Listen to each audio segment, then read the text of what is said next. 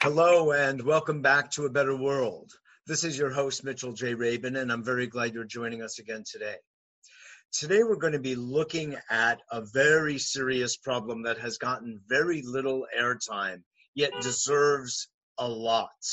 Uh, we have a roundtable on the subject of fossil fuel and fracking in upstate New York that uh, is reaching a level of polluting and affecting, adversely affecting people's health very dramatically and significantly. And for that reason, we have put together today's today's uh, roundtable.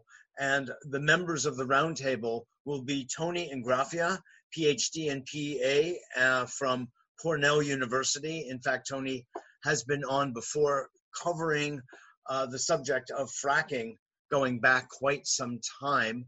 Varushka Franceschi, who is the founder of Shapeshift Dream Productions, who has been a beautiful actress and uh, model over the course of years, and calls herself the accidental um, activist. It's a great name. Um, when she learned about some of what has been going on globally, environmentally, and the like, she was, as is appropriate, outraged and uh, stunned, and has been very active in uh, taking steps to remediate the situation. And today's talk and uh, roundtable is part of that.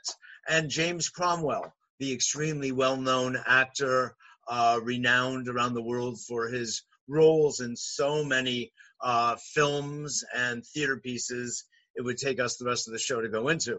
So, but he has also got a stunning career as an activist and has taken his name and celebrity to these various issues and projects to help bring increased awareness to the world about the seriousness of the situation we are currently facing as a state and as a planet.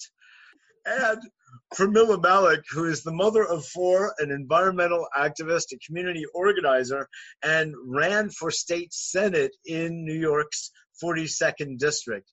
She has been a founder of Protect Orange County and Principled Progressives. She has been very active since at least uh, two thousand eleven in the entire matter of fracking in New York State, and she has been an outspoken person about these issues. So it's really a pleasure and an honor, Pramila, to have you on with us as well today. So uh, picking up from where we were, I would like, Tony, if you would kindly lay out the science of this situation of fracking, especially in these particular power plants in New York, what you have seen, and then if you would follow that with uh, the issues of health, the health hazards that you have seen as a scientist over the course of time. Sure. Uh, thank you, Mitchell. It's an honor to be back with you on the show, and a great honor to be with the rest of the people on this discussion panel this morning.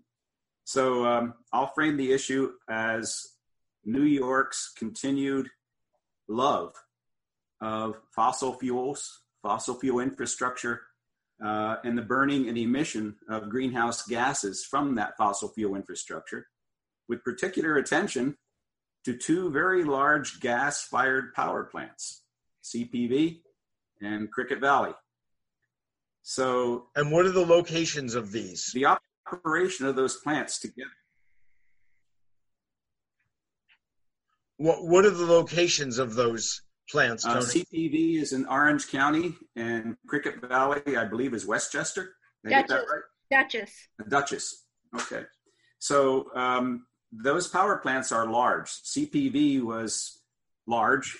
Cricket Valley is nearly twice as large. Uh, Cricket Valley has about the same energy capacity generation as a large nuclear power plant.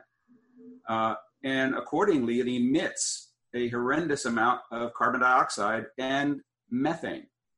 Carbon dioxide and methane, laying out the science here, are the two predominant anthropogenic greenhouse gases.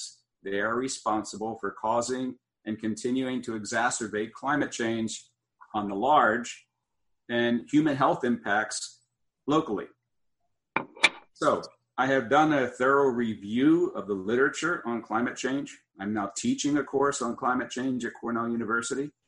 And so I'm going to just quote a, a very important finding of the Intergovernmental Panel on Climate Change. That is the premier collection of scientists from around the world who for the last twenty-five years have been dedicating their careers to the science behind climate change. And here's what they have to say most recently. Excuse me as I read it to you. Don't weep yet.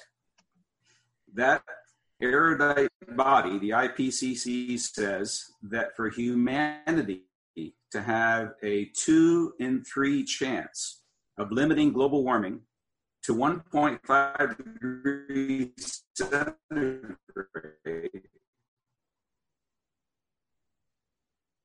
all the countries that signed the Paris Accord, three hundred fifty billion tons total for the rest of humanity, for the rest of our lives, for the rest of the planet Earth. We only have three hundred fifty billion tons of C O two left in our carbon budget. Here's the kicker. Currently, the world is emitting forty billion tons every year.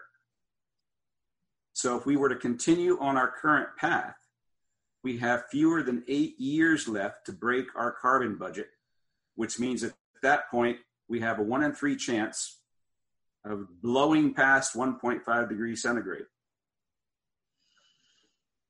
Let that sink in for ten seconds. We have a one in three chance, eight years from now, of blowing past one point five degrees centigrade. And what's worse is that we are not keeping C O two emissions constant worldwide. They're actually increasing worldwide.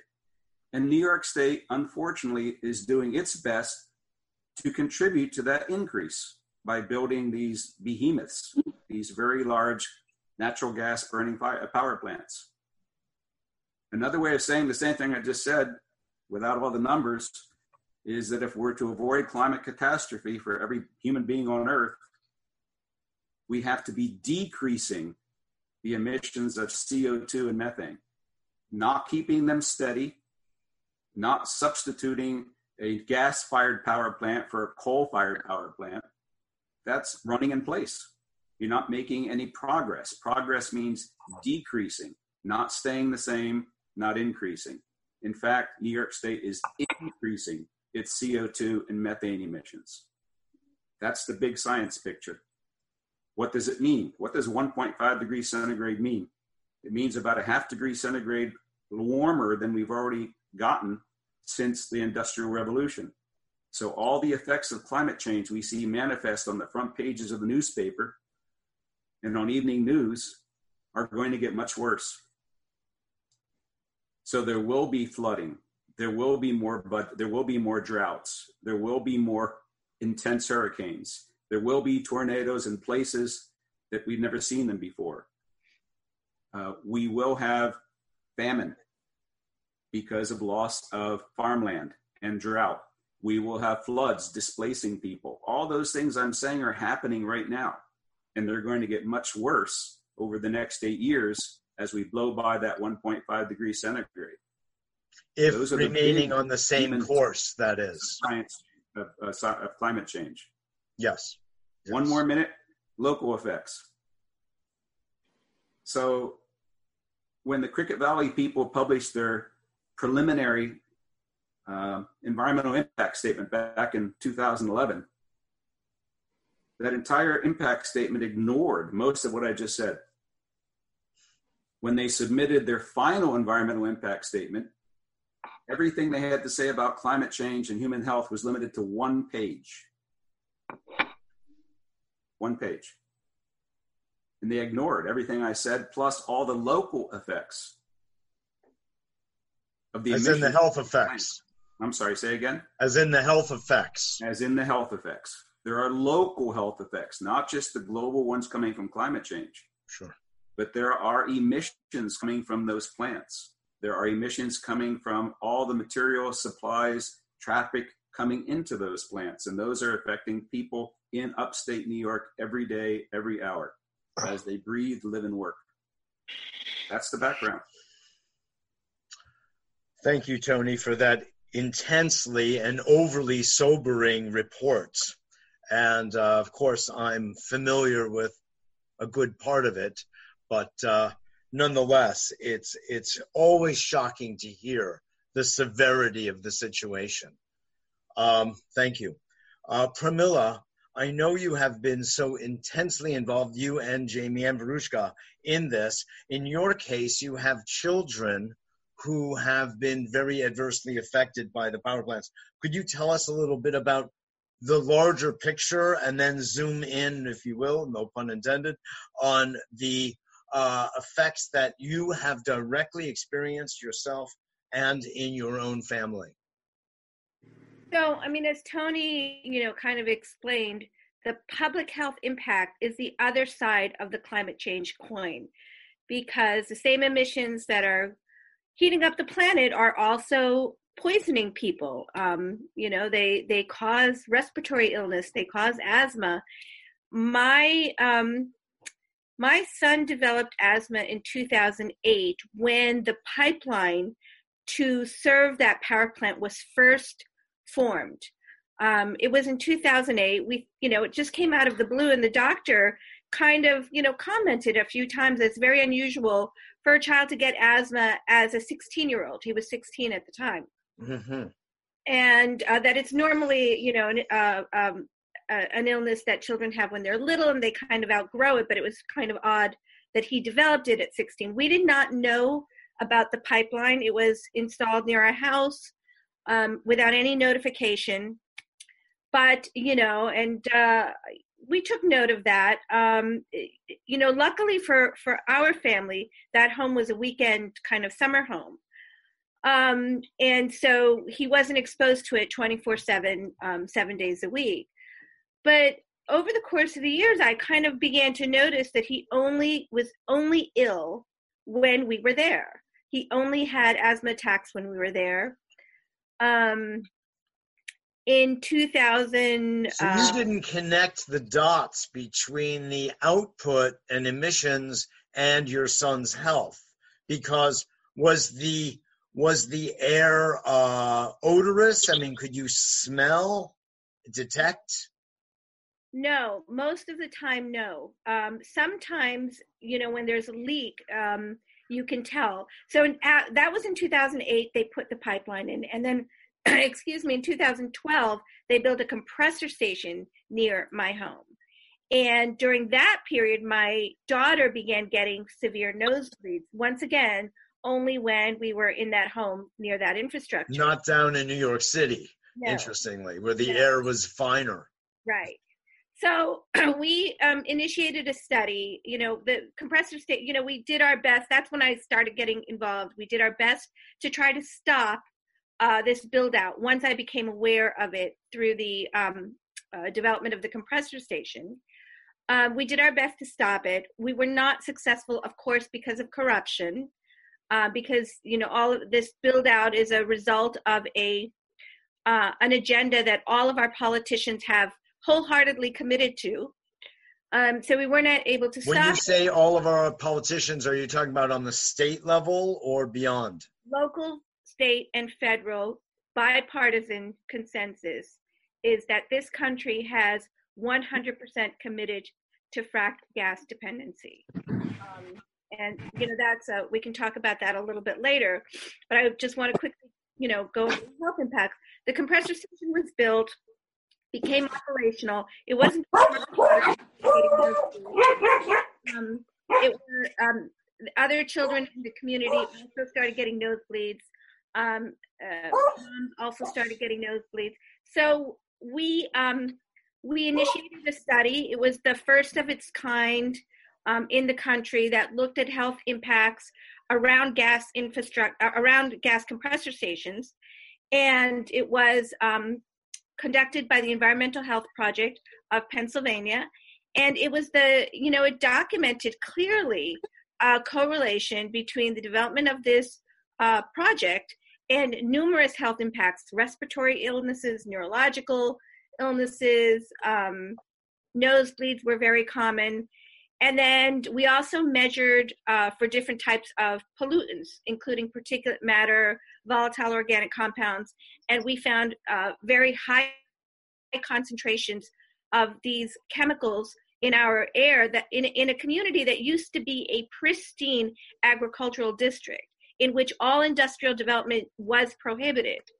Um, But because of the eminent domain and the privilege these gas companies uh, get, they can site these um, facilities anywhere they want, um, you know, on critical farmland, on endangered species habitat.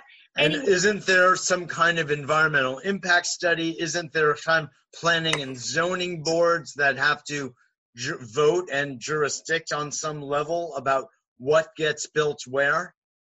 Yeah, if you're a normal project, yes. But when it comes to the oil and gas industry in this country, especially when it comes to the fracking enterprise, all of the environmental protections that we have are utterly meaningless because they're disregarded. They're not applied. The- and how about the ban on fracking that I have on my website that Cuomo oversaw and instituted? What is the bearing of that relative to all what you're saying? In my opinion, um, it was a trade and a deception. It was a, a misleading deception to deceive people into thinking that um, the governor was um, environmentally conscious when he actually he was facilitating this massive build out of frack gas infrastructure, um, you know, transforming New York State to one of the most um, largest consumers of frack gas in the country. I think we used to be fifth, now we're fourth. We're on target to be the f- largest consumer of frack gas in the country soon. Um, so I, in my opinion, it was a deception. Okay. Let's get back to you shortly. Let us bring in Jamie and Varushka. Jamie, you've been on the front lines of this, the activism portion, I know along with others here. Uh, In what what is your position in all of this? What is it that inspired you to be active the way you have been, literally on the front lines? Um, I'm interested in root causes. Um, why does this happen? Um, and who is responsible? Um, I believe that we live in the age of radical evil, if you know that term. Hannah Arendt described it. Um, and I'll read what she said. Radical evil uh, renders vast numbers of people superfluous. They possess no value at all. They uh, were, once they could be utilized by the powerful, discarded as human refuse. In other words, we don't count. Um, and these, this is the condition that leads to a revolution. The revolution that Bernie is talking about. Our institutions are failing us. Our governments are failing us. Um, certainly corporate um, capitalism bears the primary responsibility for what is happening uh, to our climate, uh, to our civil liberties, uh, to our viability as a species, uh, to the way we relate to each other, uh, to the violence that is imposed upon us. Uh, in the restriction of our rights, our civil rights. Uh, corporate capitalism is antithetical to democracy, and it has to be opposed. So that, you know, it was, we have tried, uh, I was part of it, uh, Pramila primarily, us at C P V have tried almost everything available uh, to a uh, polity to oppose what they see as an inimicable threat to their survival, uh, and both as a community, as a as a as a people, as a country. Um, we went to jail. Uh, we picketed. We petitioned. We we we sat down in the governor's office. Uh, we've had literally millions of people marching. It makes little or no difference. What seems to be working at this point in the revolution is uh, uh, Extinction, Extinction Survival, um, uh, the English group, um, and Greta Thunberg. Uh, we have to, everybody has to get out in the streets. What What is happening electorally now is Bernie's way of a revolution. In other words, to reform what is going on by getting into a position of power, but it will not work unless people are engaged in mass public demonstration of civil disobedience and forcing our leaders to do what is necessary to preserve our ability to live and our, our rights as Americans. So that's my interest. Uh, it always has been since the very first time I got involved in radical politics, which was in the sixties. Mm-hmm. Um, and, and it hasn't changed at all. It's still the same people doing it. Uh, and the resistance is effective only, only when there is a mass movement. So when you, thank you for all of that. That's very powerful, uh, and your commitment extraordinary, and it's beautiful to see. What happened when you sat down in the governor's office? So you were meeting with Cuomo and, and you too, Pramila, and nothing happened? Oh, oh, no way. We were not meeting with, Cuomo wouldn't get us, let us anywhere near him. Oh. We sat down in the reception room that you're allowed to sit down with all those people, and they sent some flunky out uh, basically to say, oh, well, the governor is very busy, or he's not here, or some other lie. And then basically they just shine oh. you on. Well, of course, we will we will pre- present your petition or your um, your demands to the governor, and I'm sure he'll respond to you. And it's all horseshit. It doesn't work. It's just a bunch of strong arming. That's so profoundly sad. It's there what power is... does. Powerless. Yes. Thank you, Jamie, so much for input here. Uh, Varushka, I described you as the accidental activist. Of course, that's something, a name you have kind of ascribed to yourself. Uh, tell me, what is your role in uh, dealing with the issues of these power plants? You and Pramila have made it clear to me uh, how pernicious these two are and are truly leading um, proponent, components of, of uh, pollution in in New York State. And of course, Tony, as you were saying earlier, it has the effervescent effects of affecting um, the climate across the planet, of course. So, Varushka, how would you like to um, share with us what your place is with us? Well, um, I, first of all, I just wanted to say thank you for doing this, because I think it's really important that we get this message across to as many people as possible at this particular moment, because unfortunately the media is not doing its job. I'm talking about the mainstream media is not actually reporting on the important things. Um, this is one of the most important stories. It's absent.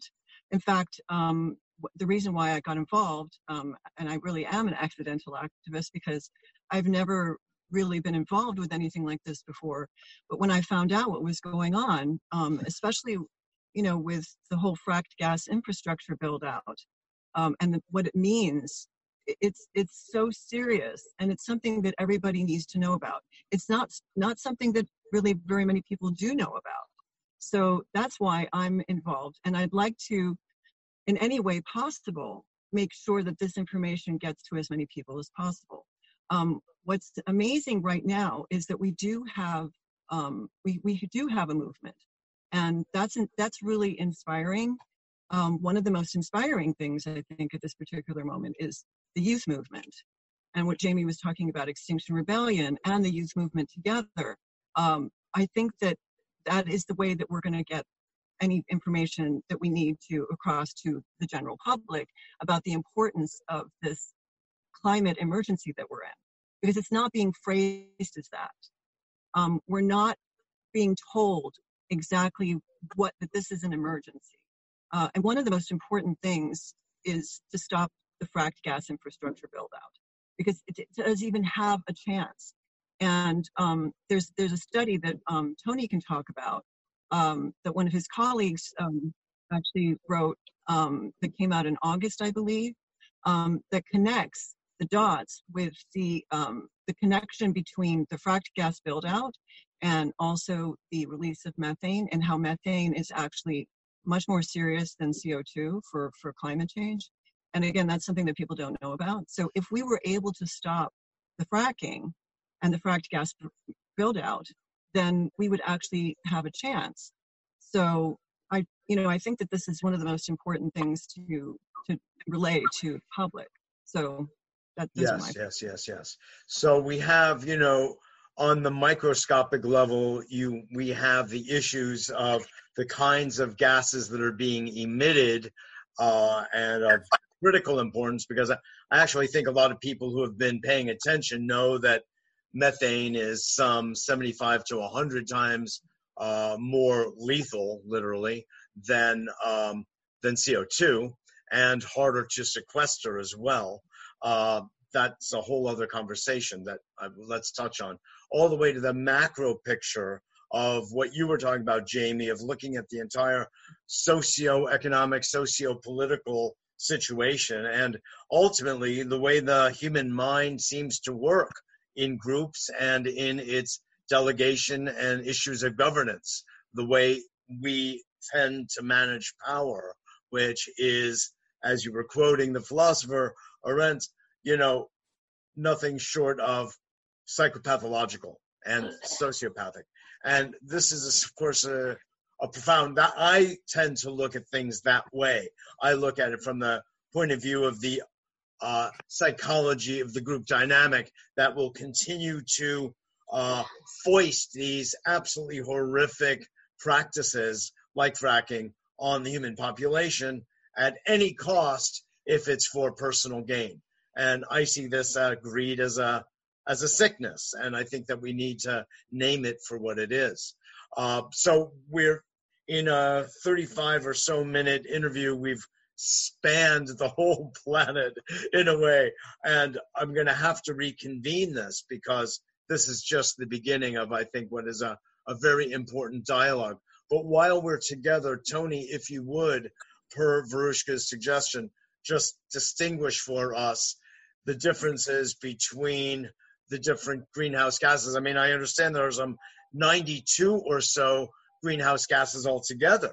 Um, But is there a difference between the methane generated from fracking and the methane generated from cow and hog dung? Uh, the answer is no. Methane is methane once it gets into the atmosphere. Um, but the most important thing to understand, that you already mentioned, that once methane gets into the atmosphere, over the next eight years, I mentioned eight years earlier as the crisis point, uh, that methane is one hundred times or more, or more potent than carbon dioxide as a global warming agent. So yeah, we have to decrease methane emissions from all methane sources, but the largest methane source right now in the United States is from oil and gas operations.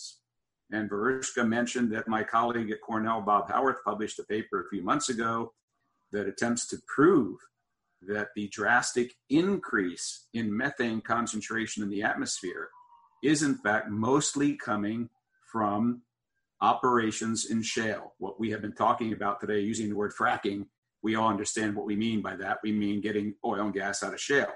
That's yes. the big revolution that has occurred. Yes. So yeah, that's little molecule, C H four. That's, that's the real-time killer right now. We can do more to fight climate change by decreasing methane emissions in the near term than we can by fighting carbon dioxide emissions. All the more reason to look at the fossil fuel infrastructure build out and use of methane, natural gas in New York, as something we all personally have to address. Beautiful, thank you. Uh, Jamie, you kind of um, warmed the cockles of my heart when you mentioned Bernie Sanders, because I have been a great proponent of Bernie for a long time now, and I appreciate, and I do believe that of all the candidates, many of whom have a lot to bring to the table, he is the fiercest, and I feel the most powerful articulator. Um, in closing, would I'd love to have you and Pramila and Varushka just say uh, kind of a last word here for our audience, and then hopefully with the agreement that we can pick up on this dialogue when we have more time and uh, really flesh it out in further depth. Jamie, would you give uh, some last words here? Thoughts? Yeah, um, you know, I, I, I'm, I'm in the same boat as everybody else because I'm as much hooked into the system as we all are. Uh, I depend on my work for these corporations. Um, uh, I have this technology that has invaded my life uh, and that spies me. And so I'm, I, I understand, and I understand people's hesitancy when their own survival. There, lots of people in this country are hanging on by their fingernails, uh, literally, uh, or failing, or falling into homelessness or poverty for um, reasons of that we all know of. Uh, it's an untenable position, but it's and you know it's not enough to know the information and to talk about it um, and to say, isn't that wrong and shouldn't we do something? You know, one a individual person has to say, I can't do this anymore. I can't be a part of this anymore. When that becomes the moral responsibility, it goes out of the realm of the reasonable and and into where every one of us becomes an an activist, an accidental activist, an activist by choice. I'm, I would exhort people, do something. Get involved. First inform yourself, then get involved and do something. Join the kids because it's their world. What Greta is doing is im- really important. When all the kids strike and go out from school and say, no, you, we have no future unless you address this issue. So we will not, we will not pretend that we should go forward into our, uh, into our adulthood, believing that this will just pass. This is now, we have to do it now. I support them. Uh, I can't do it for them. They have to do it. But we should be talking about this in our families. We should be talking about this with our mm-hmm. neighbors. And we should be talking about it every time we get an opportunity like this. Beautiful. Thank you. Thank you so much. Pramila, would you please share with us our last thoughts that you would like our audience to be reflecting on and considering under these circumstances? I'm sorry we didn't have a chance to flesh this out more thoroughly as you and I did, or you did with me recently uh, when we met. Uh, and I really much appreciated that fuller picture because it touches upon a lot of the dynamics that Jamie is referring to here, uh, all the way from the science, all the way then to the corruption that is utterly rampant and uh, utterly prevalent that no one wants to really look at because it's so deep. The roots right. are so deep. But if right. you could just share a couple of final thoughts with us. Yeah. So what I think the important thing to remember is that the fracking build out and the fracking enterprise all um, uh, was predicated on the narrative of fighting climate change. Um, all of the, fracking was actually developed under the pretext of fighting climate change. We were, you know, it was the bridge fuel. We were going to yes. shut down coal plants and replace them with fracked gas plants, which, you know. More is, eco-friendly. Right. So to speak. So, so I think it's important to realize that. Not very friendly. The fossil fuel industry is completely comfortable with people even striking or protesting um, as long as it's all abstract, as long as we're not naming names and pointing fingers, which is why I think anyone who's serious about the climate crisis must understand that the very first thing we must do, step number one, after which, you know, if we don't do step number one, all other steps are utterly meaningless, is we must turn off the gas. We must shut down every single gas power plant in this in the country, um, globally. They need to go. That has to be step one. And then, you know, then, you know, we can do all the other things that, you know, people advocate like drawdown. Um, and I mm-hmm. think that there's a lot of deception in the climate movement. Um, and I would say that the only hope for our children lies in climate truth, which is the crack between climate denial on the right, but climate deception on the left. Very powerful. And corruption corruption is really the cause of our climate crisis. I think methane and C O two get a bad rap. It's corruption. Right. Including corruption of language and understanding. So, absolutely. Varushka, just when I was turning to you, you have disappeared. uh, so, uh, because of time constraints, I want to just thank you all, Pramila Malik, Tony Ingraffea, James Cromwell, and Varushka. Oh, there you are, Franceschi. You came back for the closing. All right, great. Will you just share with us some closing, parting words with our audience, just parting for the moment? Sure. Um, can you hear me? Yes. Yeah. Can you hear me okay? Okay, good. Um, everything that Pramila and Jamie and Tony just told us is absolutely relevant to everything that we're living right now. And I think it's really important, especially to understand that this is the number one thing that we have to stop before. It's it's like stopping hemorrhaging. All these wonderful things that I, I do think that there are a lot of people doing amazing things um, in the movement in terms of, you know, drawdown and all of that kind of thing. Um, but if we don't stop the hemorrhaging, we're not going to have a chance. And this is hemorrhaging. We're talking about hemorrhaging. The amount of methane that is being spewed into the atmosphere because of the fracked gas infrastructure. It has to be stopped. The only way we can stop it is to get people educated. People don't know about this. So this is the most important thing, is to get this out to as many people as possible, to have people understand that it's time to listen to the science, to listen to the people who understand this, and to pay, to pay attention to that. And then take action. Every one of us can take action, even if we don't consider ourselves necessarily somebody who's ever been an activist before. But what what is activist? What is what is activism? Activism is just taking action on something that's important to you. So what's more important than the survival of not only our species, but all the other species, and to ensure the safety and health of our children's future? I can't think of anything more important. So beautifully put. Thank you so much. I so appreciate everything from all of you. The input is important. The messaging and the broadcasting of it is of great importance. It's part of the activist activity, if you will, among other possibilities, of course, and options that each of you here have demonstrated. So again, thank you all for being guests today. And I very much would like to continue this dialogue Uh, because I think it's so important, and we'll budget more time next time. So in parting, I want to thank you all, the audience, for tuning in today. This is Mitchell J. Rabin for A Better World. So glad you joined us.